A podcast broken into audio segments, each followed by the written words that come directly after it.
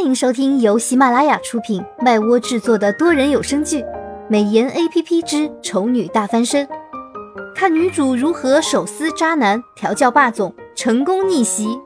演播：麦芽庆谷、巧克力烧麦、很赞的赞等众多 C V。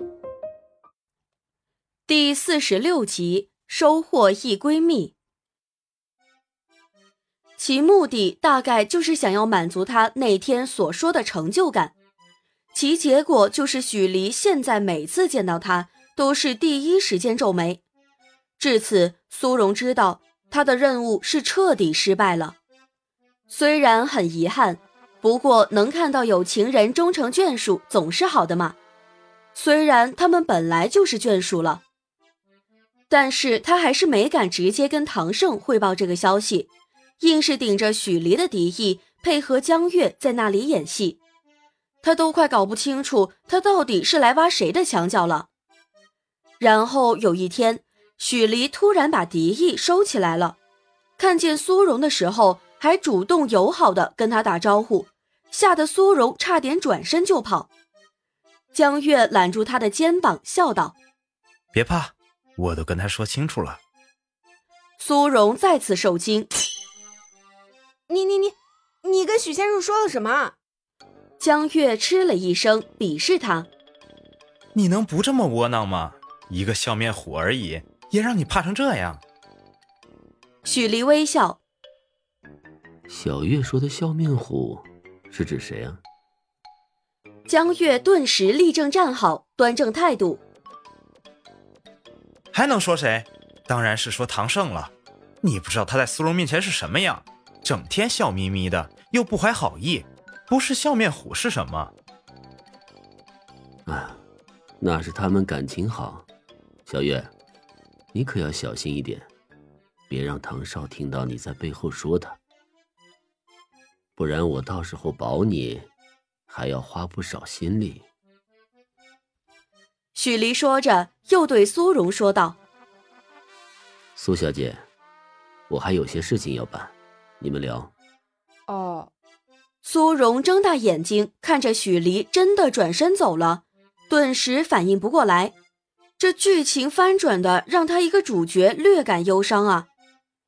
然后他扭头看向江月，想起刚刚他挤兑自己的话，忍不住反击说：“你能不这么窝囊吗？”江月瞪他：“我在喜欢的人面前窝囊怎么了？我乐意。”苏荣无法反驳，不过，你到底跟许先生说了什么？为什么他今天对我这么友善？也没什么，我告诉他你是我闺蜜，他就对你放下戒心了。哼，闺蜜。苏荣禁不住笑了出来。闺蜜，亏江月想得出来。先不说他们两个关系有没有这么亲密。闺蜜这个词从一个男人的嘴里说出来，总觉得有点违和呀。难道不应该说是哥们儿吗？江月脸色一黑。你以为我愿意这么说呀？我本来的解释是我压根儿不把你当女人看的，但是这么一说，许离反而觉得更有威胁力了。我不得已只能说你是我闺蜜了呀。我这不是为了保你。苏荣忍着笑点头。我理解，我理解，闺蜜也挺好。现在好多女生都有男闺蜜呢，挺好，挺好。我就是一时间没反应过来，你竟然会说出这样的话。苏荣，江月气得瞪眼。算了，你自己去玩吧。哎，别呀！我现在除了来找你，没地方去了呀。苏荣急急忙忙追上去。他可是受唐雇主之命来勾搭许离的，现在许离把他丢给江月，他不跟江月玩，回去就只能看唐雇主的脸色了。不行，他必须挽留住她的闺蜜。要不我请你吃冰淇淋吧？苏荣眼睛瞄到旁边的冰淇淋店，江月很有原则说：“不吃。”苏荣坚持不懈。巧克力味儿和香草味儿，你喜欢哪个？江月无语。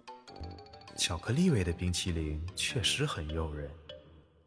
就这样，苏荣在收获了一枚闺蜜，并且每天跟着她插科打诨中，终于迎来了唐盛给她定下的最后期限。苏荣正襟危坐，等待审判。唐盛把玩着手机，让人看不出喜怒。最后，苏荣忍不住打破了这份沉默。唐先生，对不起，我没能完成你交给我的任务。但是你要明白一点，强扭的瓜不甜，特别是这瓜已经心有所属的情况下，强求的爱情是不会有结果的。最重要的还是，内瓜的对象还是自己的闺蜜，她有义务去捍卫闺蜜的爱情。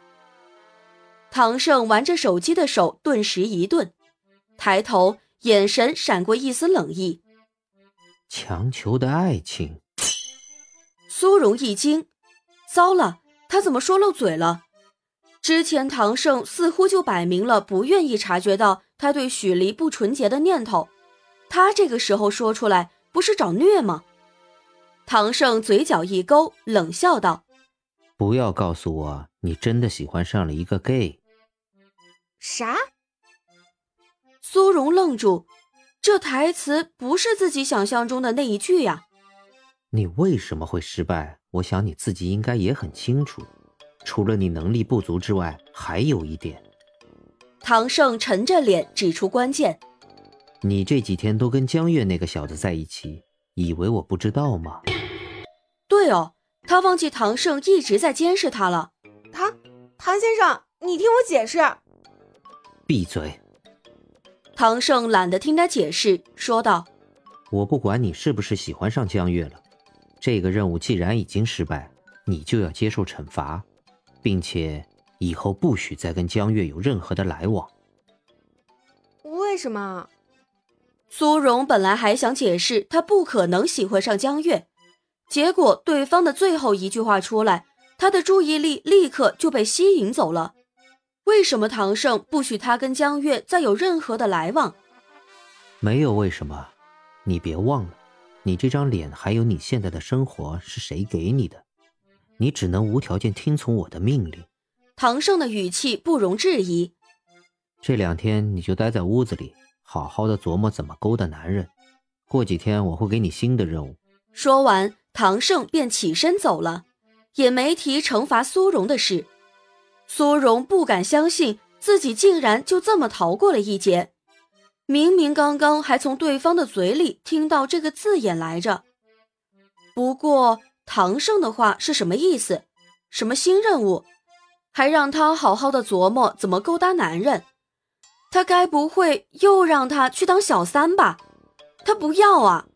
多好的一姑娘，三观正的无比，竟然屡次三番让自己去做这种缺德事，实在是太过分了。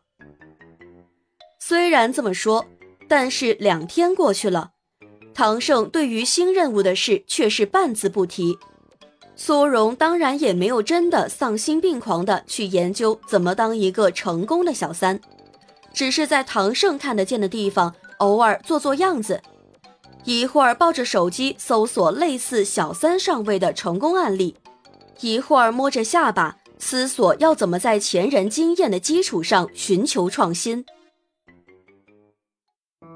本集已播讲完毕，我是小美的扮演者，很赞的赞，支持我们就来播订阅吧，么么哒，嗯啊。